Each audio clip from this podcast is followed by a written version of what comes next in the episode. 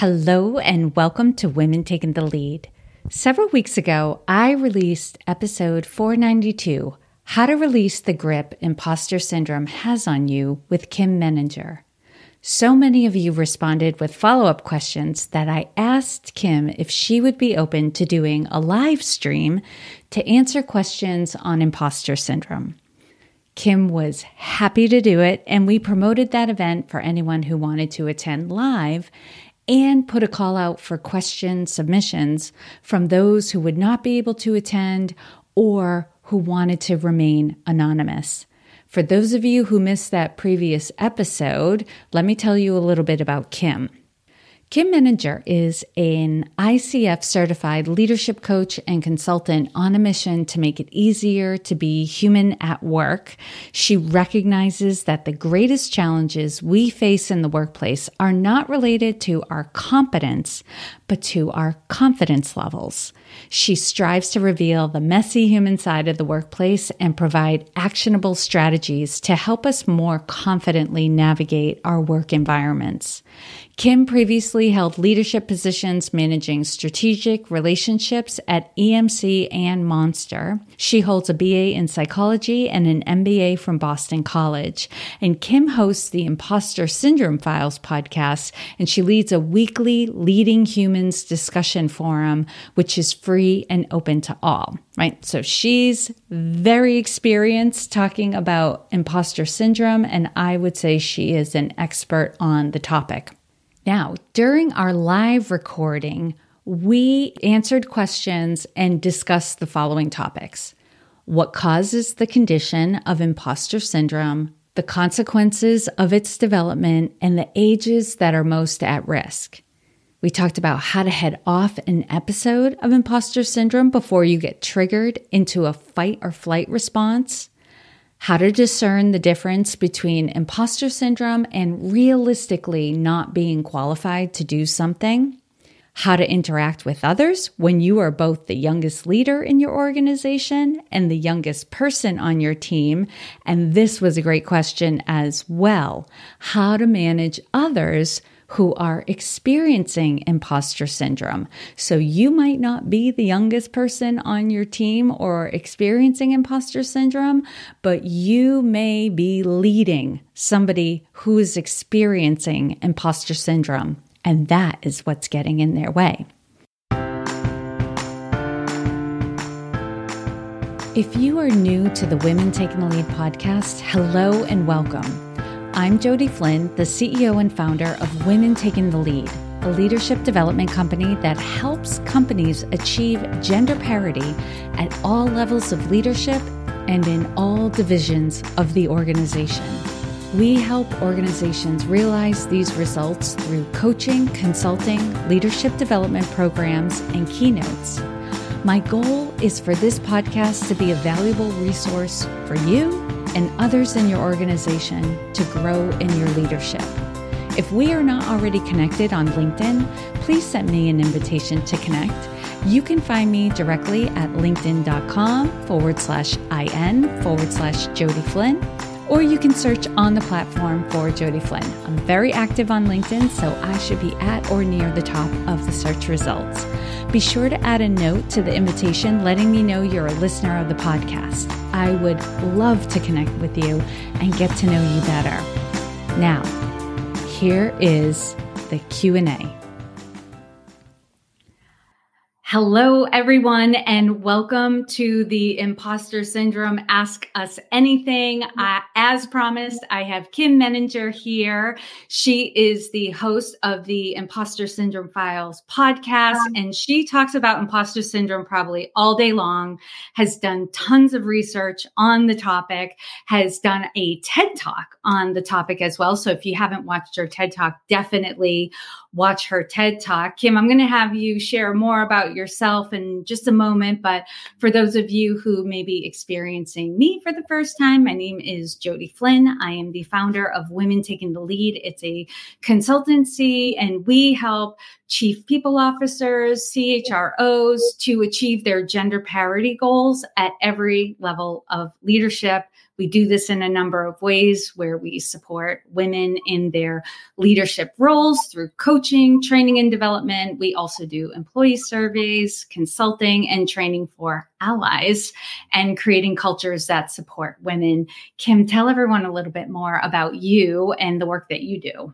Thank you. So I would say my work is pretty similar to yours, Jodi, and I I tend to describe it as helping people navigate what makes it hard to be human at work because there are so many resources available to help us grow our skills and competencies, different trainings, but I always look at the world through the lens of what do I do when I know what I'm technically supposed to do, but I feel like an imposter or I get really nervous I don't feel psychologically safe enough to take risks. And so I try to really focus on those uncomfortable human moments and give people strategies they can use to be more confident and show up more effectively. Yes, the logical side of me wishes work and leadership could be so easy, right? When X, do Y, all of that stuff. But the reality is, we're human beings. It's messy. It's messy in a good way a lot of times. But the more we know how to navigate these things and allow ourselves to be human, the better we are. So, Kim,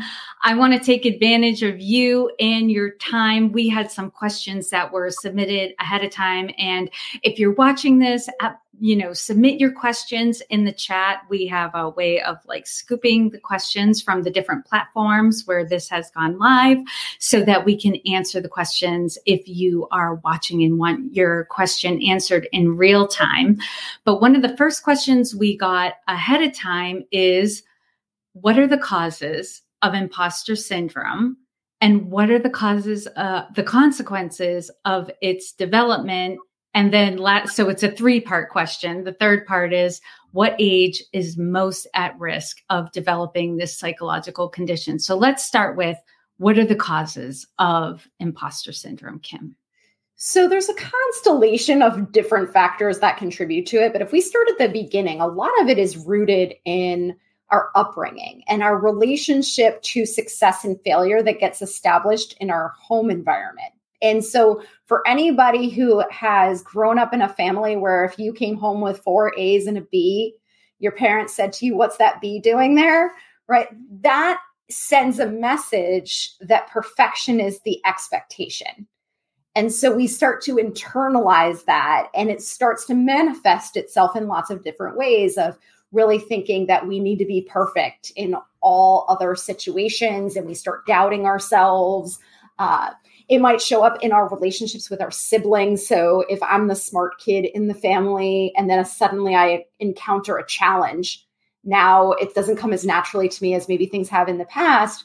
I might have an identity crisis because I might be thinking to myself, if if I can't do this, I'm not the smart kid anymore. So who am I? And so it's all about how we see ourselves in relationship to different areas of competency within our lives. So then you move on to, let's say you're the valedictorian in high school, you're used to being at the top of the pyramid, and then you go to college, and now you're surrounded by a whole lot of other valedictorians. And now you're comparing yourself to other people and thinking, I thought I was smart, but look at that person and look at that person. And you start to doubt yourself. And so you can see how those patterns repeat themselves in different phases of our lives. Then we get into the workplace. And once again, we've got all of these different competitive environments that are giving us different messages. And so uh, that's one of the primary causes. Then also just feeling different from the dominant culture around us, which is why we tend to see it more often in women in traditionally male dominated spaces. We see it more often in people of color or members of other marginalized groups because when we feel different, we often don't feel a sense of belonging. We don't feel that same sense of safety. We look around, we think other people are doing it the right way. There must be something wrong with me.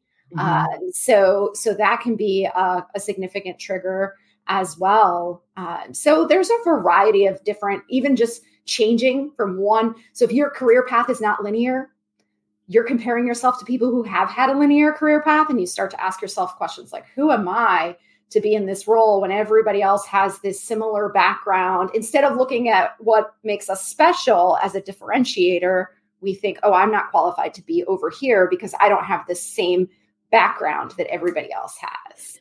And you know, Kim, as you're talking, I'm wondering if also I mean, I know imposter syndrome is universal. It's normal. It's human to experience some self-doubt, right? We we're used to maybe mastering a certain level of life or environment that we're in and then that changes and all of a sudden we're the newbie or we've become novice. And so we're uncertain again which is absolutely normal and part of being a human being.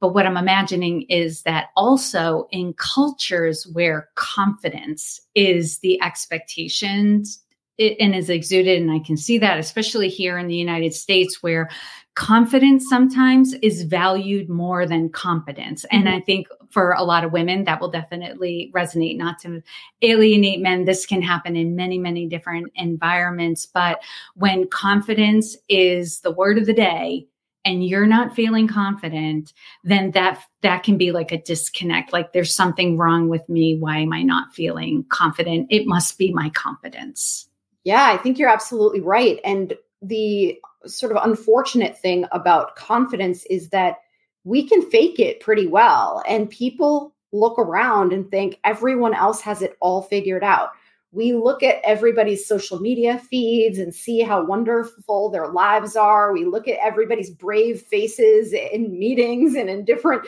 teams, and we think, wow, there must be something wrong with me, instead of recognizing that behind every confident looking face is also another brain that has the same kind of self doubt chatter that we have. We just can't see it. Mm-hmm. And what are some of the con- consequences of experiencing imposter syndrome? So, from a mental and physical well being perspective, it can do a number on you because it's often correlated with perfectionism, with anxiety. And you can imagine losing a lot of sleep if you're worried that people are going to find out that you're not qualified to do the work you're doing. You're probably going to be putting in lots of overtime um, maybe getting caught up in things where you're not getting a huge return on that investment, like redoing the same email over and over again or perfecting your slides all the time. So that's exhausting on a mental and a physical level. It can certainly, uh, you know, be one of the ingredients of burnout. Also, you're not likely getting the help or the support that you are entitled to and that would help you to feel more confident because you're afraid of outing yourself by asking questions. So you're being more inefficient. You're trying to recreate the wheel yourself when there are plenty of people around you who would love to support you and have the answers to the questions that you Which have. is isolating, right? Yeah. You isolate yourself as a result because you don't want anyone to figure it out. So you're like, I can't get too close to people because this will it'll become very obvious what's going on. That's right. So you might lose out on sponsorship opportunities, mentorship opportunities because you don't want to be in the spotlight. You don't want anybody to get too close, as you said, and you might not reach your full potential as a result. You kind of play small as opposed mm-hmm. to taking the risks that are going to allow you to get to where you want to go. And yeah, and quiet too. Mm-hmm. And, you know, is there an age that is most at risk for imposter syndrome? It's an interesting question. I don't think so because mm-hmm. I see that based on a lot of the conversations that I've had over the years. I think it's more episodic. And so just when you think you have it all figured out, the next change comes around the corner and you're right back where you started.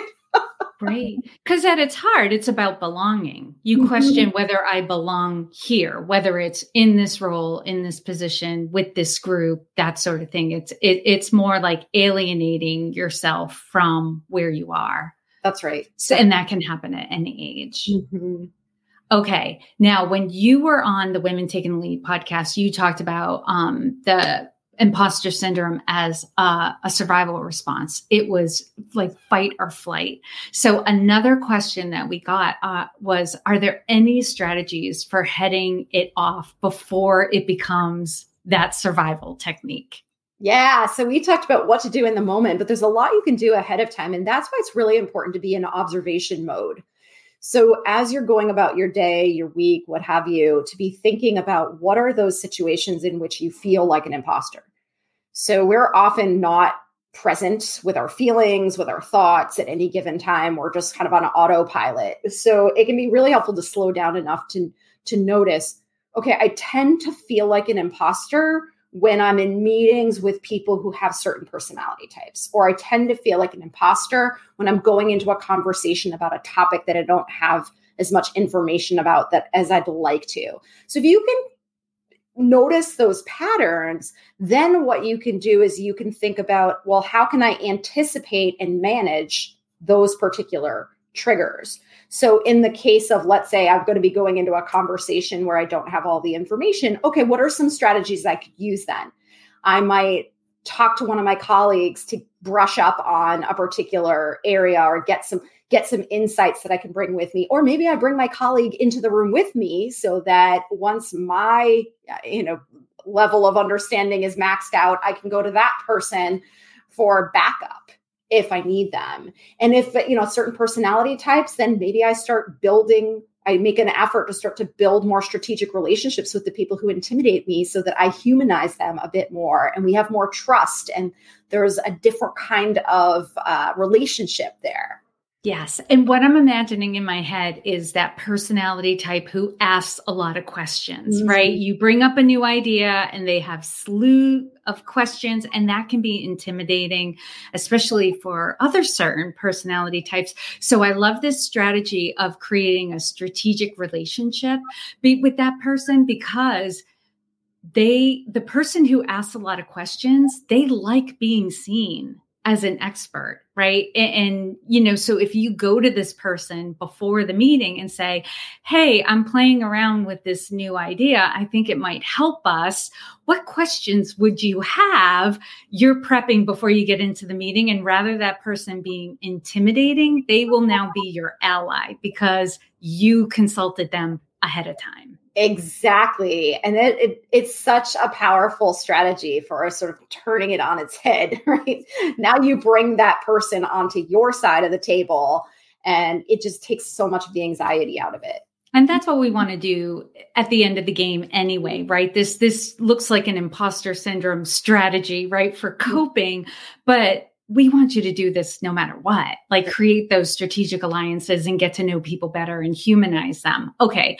This was a really good question because sometimes we do end up in positions where we realize, like, oops, this isn't a good fit. But you might be like, I'm not sure. So, this question is How do I know if it's imposter syndrome or if tr- I truly am unqualified to do something. Mm. So, this is where you have to pick apart who's talking in your head, right? So, we, you know, there's that the sky is falling voice that's just trying to keep you safe and is going to tell you you're an imposter because it doesn't want to set you up for failure. And it feels like if it screams at you that you are not good enough, that you'll listen and you'll stay in your comfort zone. So, usually, when we're talking to ourselves in extreme, uh, like very black and white, all or nothing kinds of language, that's that primitive voice talking. There's not a lot of nuance. It's not coming from a very logical place. It's more of I'm being driven entirely by fear right now. Where you can start to separate that from a more reality based assessment is if you might say, like, well, what would I benefit from spending some time learning more about? Or could I have some informational interviews to understand, you know, I have this much experience. How does that map to the day to day responsibilities of the role? Do can I do some research to find out? Does everybody who does this job have a certain skill set that I don't have, and then assess whether or not I want to fill that gap? So you can see how that's coming from a much more analytical place as opposed mm-hmm. to, oh no, if I don't do this, some catastrophic consequence is going to happen.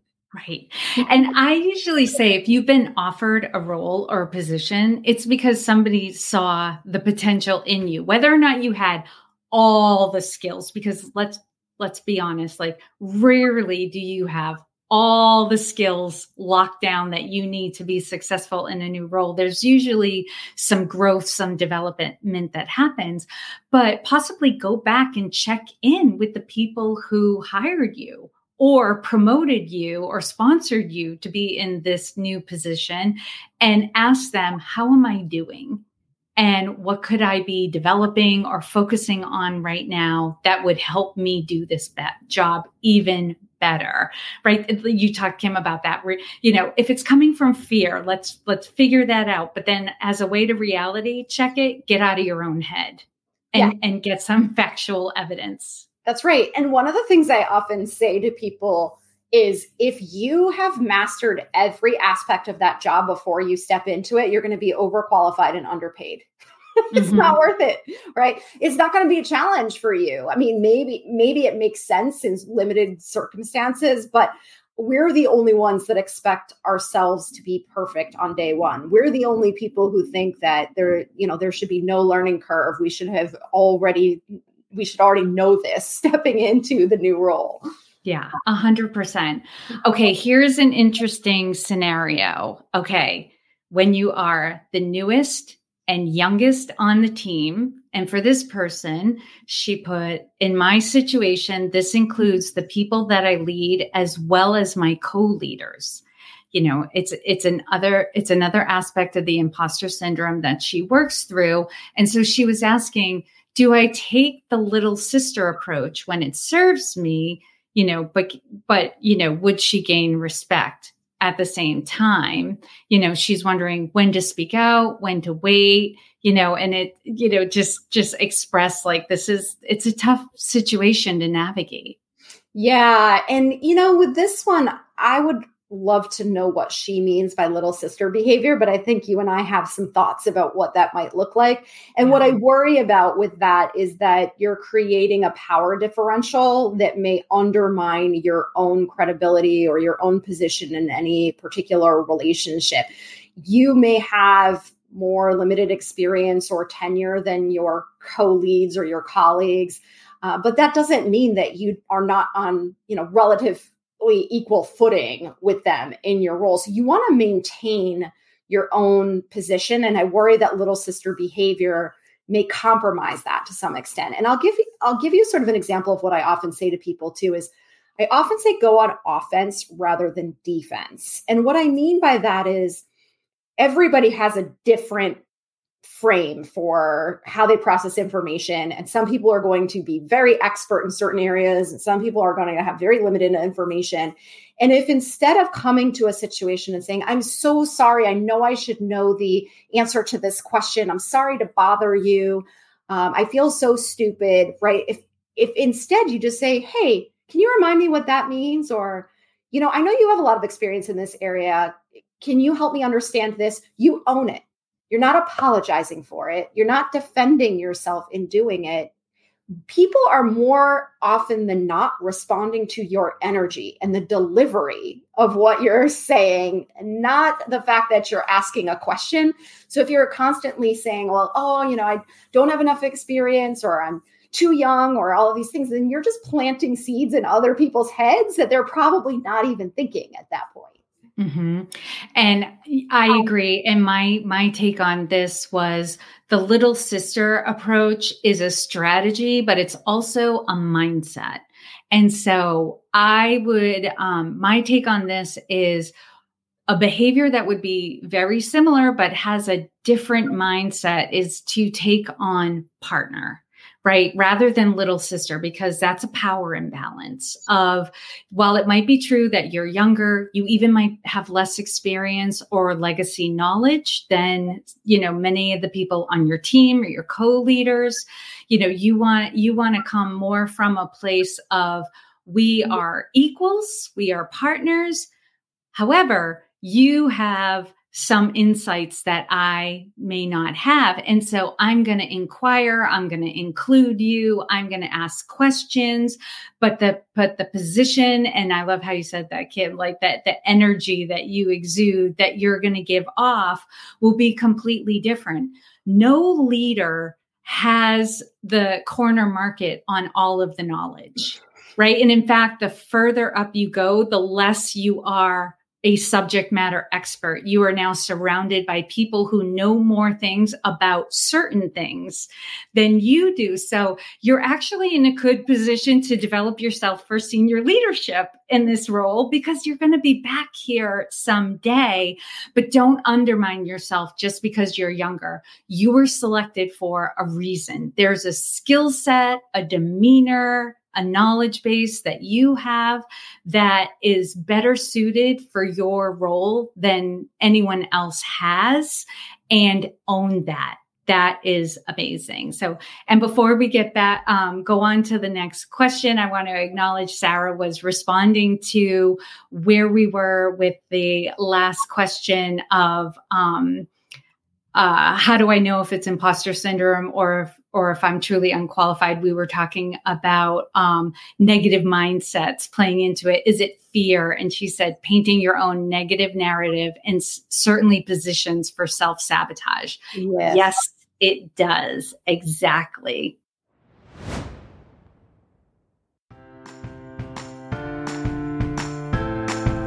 Have you been thinking you'd like to be calmer? or more in control of your reactions regardless of what's coming at you? Mental fitness is your capacity to respond to life's challenges with a positive rather than a negative mindset.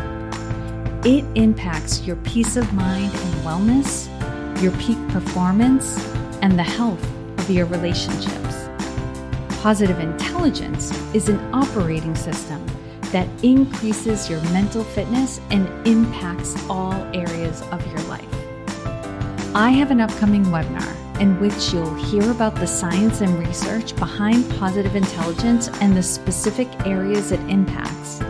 You'll learn the three core muscles that are at the root of mental fitness. You'll discover the 10 internal saboteurs that might hijack your best efforts. Identify five sage powers within you that can overcome any challenge you're faced with. And you'll experience a practice that will enable you to intercept a saboteur hijacking and increase your self command. If being calmer or more positive interests you, I invite you to join me to explore positive intelligence and the difference it could make for you. To register for this webinar, go to womentakingthelead.com forward slash webinar. That's womentakingthelead.com forward slash webinar and share it with a friend.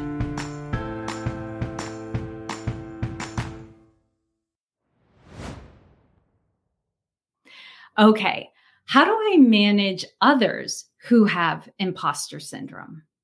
So, this one is a really important one because a lot of the tone is set by the manager. And if we want our team to feel safe to be able to open up and ask for help, we need to model that for them. So, first and foremost, I recommend that you share your own experiences with imposter syndrome with them. The vast majority of us, whether we call it imposter syndrome or not, have experienced self doubt at some point in our careers. And it can be really helpful to name that when you're talking to your team.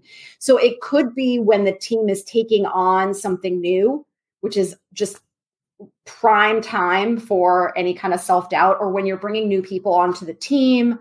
Uh, anything at all changes any anything at all that you do that you think is going to be a challenge for them you might want to say hey you know what when when I was new to this role, here are some of this the challenges that I faced, or I had a lot of anxiety around this as well. So I know you probably do as well, or you might. And if you do, that's perfectly normal. And I want you to feel comfortable talking to me about that. I want you to feel like you can come to me. Don't wait for them to ask for help, and don't ask them the question, is there anything I can do to help? Because they will say no. They don't want mm-hmm. to help themselves. They want to prove to you that you did not make a mistake by hiring them. So they're going to suffer in silence and dig the hole deeper and deeper.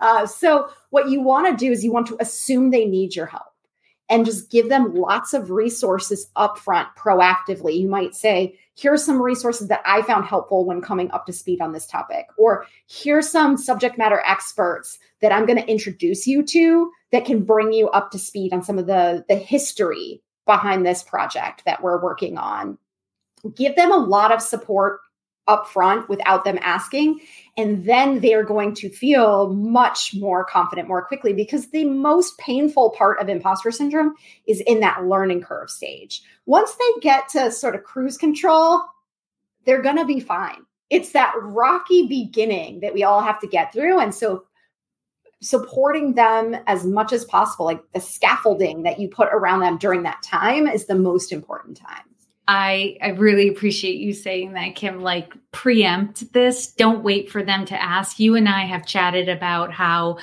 it's isolating you know, having imposter syndrome, you push people away. You don't want to ask for help. You don't want people to know that you're struggling because you're trying to convey this image of like, I've got this, I'm figuring it out, I'm independent. You, you know, I'm not a drag on you or anyone else, even though internally they're feeling somewhat differently. And you and I were on a panel over the summer where somebody shared like post promotion, there was this honeymoon period of like, this is amazing and I'm getting to know my new team and the new responsibilities. And about two weeks after starting the new position, the doubts started to set in. So I really appreciate this advice, you know, for leaders who have somebody who's new to a role just putting it out there before they even experience it. By the way, experiencing self doubt, totally normal. You know, here are some resources in case you feel that. Know that you can come to me. Know that I already know that this is completely normal and we can talk about it and I'm expecting it you know so mm-hmm. feel free to chat with me about it. It doesn't mean you're not qualified it means you're normal right? It's human so, exactly. exactly. one more thing i would add to that too though is that make sure it's safe for your team to make mistakes because a lot of times we're the ones that are struggling with imposter syndrome and if we're being perfectionists we don't realize that we are setting that tone for the rest of our team. And so we may be creating an environment where they don't feel like they can make a mistake or ask for help because you're not doing it, right? Or because you have very high demands or high standards on yourself and mm-hmm. on the team as a result of that. So you want to normalize learning as well. Perfect. And the last question we got ahead of time, and I love this question how does one move past imposter syndrome and reshape, you know, our self beliefs and behaviors? But then on the once we're past that, how do we position ourselves differently in others' minds at work and in professional syndromes who may have seen us while we were going through that imposter syndrome, right? So, not only how do we get past the self beliefs and behaviors, but then how do we, you know, then interact with the people who saw in us like the self doubt and the misconceptions that we had about ourselves? Yeah. So, I think about this in a couple ways. First of all, you cannot think your way into confidence. You cannot think your way into a more empowered state. You have to act and then your brain catches up. So, a lot of making the kinds of changes that this question refers to is doing scary things that make us uncomfortable and finding out on the other side of them that, wow, I can do this, right? Like the sky didn't fall. Uh, I got positive feedback for doing it. And you, it's like a muscle. When you're building a muscle at the beginning, it's painful, it's hard, but the more you do it, the stronger you get. So you can't, if you know, if you're like me, you want the definitive textbook for everything. You just want to read all there is to know about imposter syndrome and confidence. And then you're going to wake up one day and be like, all right, ready to do this, but it doesn't work that way you have to be thinking about it situationally, going back to what we talked about earlier of what are the things that are getting in my way? What are the the triggers that undermine my confidence or that make me experience this kind of self-doubt? And then what's the action I can take to address those head on? And each step of the way this is not a switch you can flip unfortunately. If it were we don't we wouldn't be having this conversation right? Um, each step of the way you start to feel incrementally stronger and stronger. And so you have choices as it relates to how you interact with the people around you during this time. You could stay quiet and they're going to notice changes in you and you know they may or may not comment on that but as you get stronger they're they're interaction with you is going to change and likely for the positive over time. Another strategy you could think about is letting select people in on what it is that you're trying to do. So if you trust your manager, if you have trusted mentors or allies around you that you want to say, you know what, I'm really working on how I communicate in this meeting so that I show up more powerfully and more confidently, I would really like your support as I'm doing this. I'd love your advice. I'd love your feedback. Now you've brought them in as collaborators. They're invested in your success, almost like we talked about in that earlier example. They're rooting for you. Mm-hmm. And you feel more accountable for following through on the goal you're setting for yourself. And then you're not worried that people are thinking, why is she acting so differently? She, wow, this is a strange version. So I think it's a, it's a you know partly dependent on how psychologically safe you feel in the environment around you and the level of trust you have with your colleagues and just a personality preference. But when you can bring other people into your growth and development, I think you do it faster and more effectively. Yes.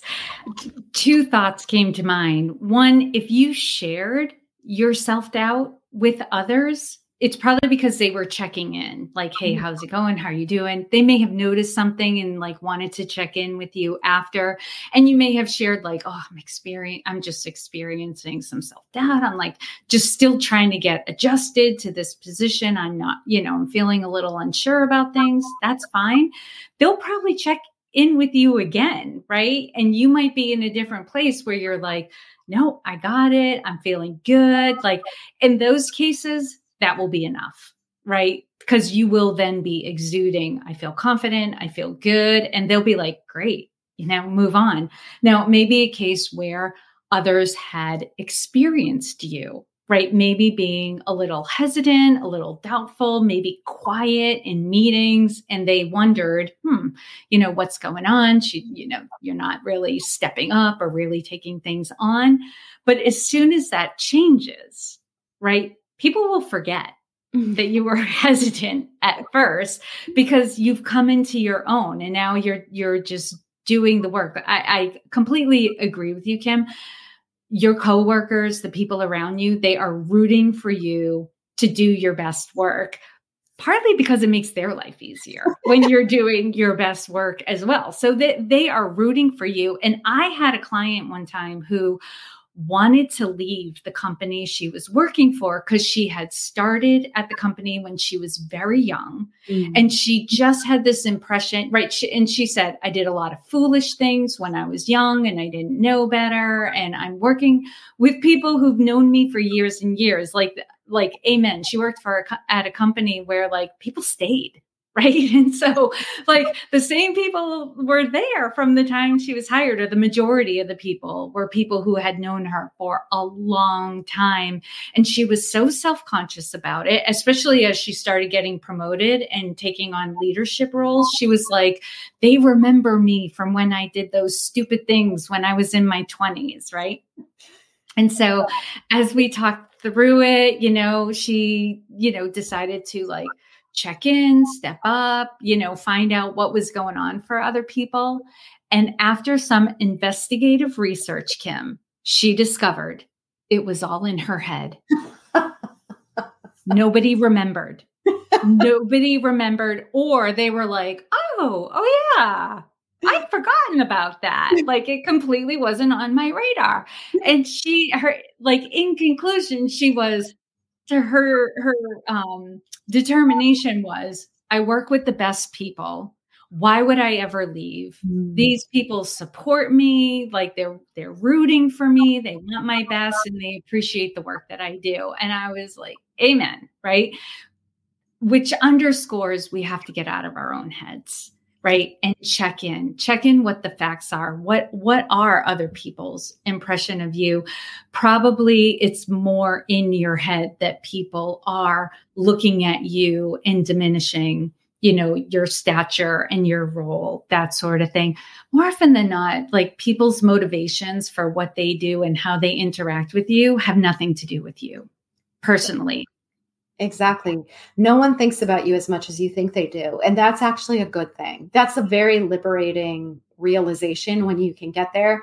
And if they are thinking about you, it's because they're thinking about how it affects them. A hundred percent. All right, Kim. Um, no other questions have come in, so I'm going to assume we are good for now. Though I did put in the chat on the platforms that you know Streamyard could reach. That if you have any questions, you know, put them in the chat. Kim and I will be checking in with them. So don't. This is not a missed opportunity. We will come back. We'll answer your questions. So please comment um, and ask your questions. Kim, any final thoughts for anyone who will be watching? Watching this later as well.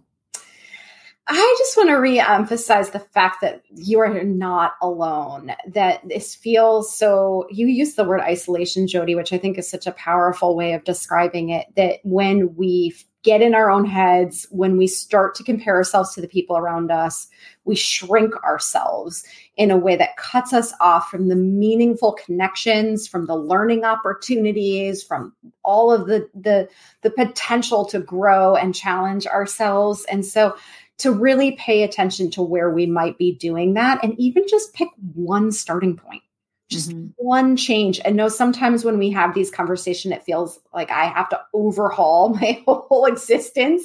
But to just think about like what's one thing that's getting in your way right now that you can experiment with take a new action on start to think differently about and focus on that for a bit and then you can start adding to that over time yeah, comparison will cause more imposter syndrome. It will only intensify it and it's not real, right? So we we want to try to pull back from that behavior. And if you're going to do any comparison, only compare yourself to you in the past. Like how much progress have you made? How much have you learned already? You only need to be better than you were yesterday, right? Like, so have you gotten a little bit better today than you were yesterday? It seems like such a baby step, but like these are baby steps when taken every day, they compound and they add and you will be shocked after a year how much you've grown how much you've learned and how much confidence you've gained because of everything that you've done and and how you've developed yourself so, Kim, thank you again for your time and your insights and your inspiration. I know everyone has taken a lot away from this. So, always, always appreciate you joining me on my platforms. Thank you. It is always so much fun to talk to you, Jodi. Thanks so much for having me. Awesome. And for those of you watching, add your comments. We will be back. Thank you so much for listening to Women Taking the Lead. And if you are not yet subscribed to the podcast, hit the follow or subscribe button so you don't miss out on any upcoming episodes. And if you know of another woman or man who can benefit from this episode, please share it with them. Most new discoveries come from our friends, our family, and our colleagues. So be that person for others. And as always, I hope this was a value to you, and here's to your success.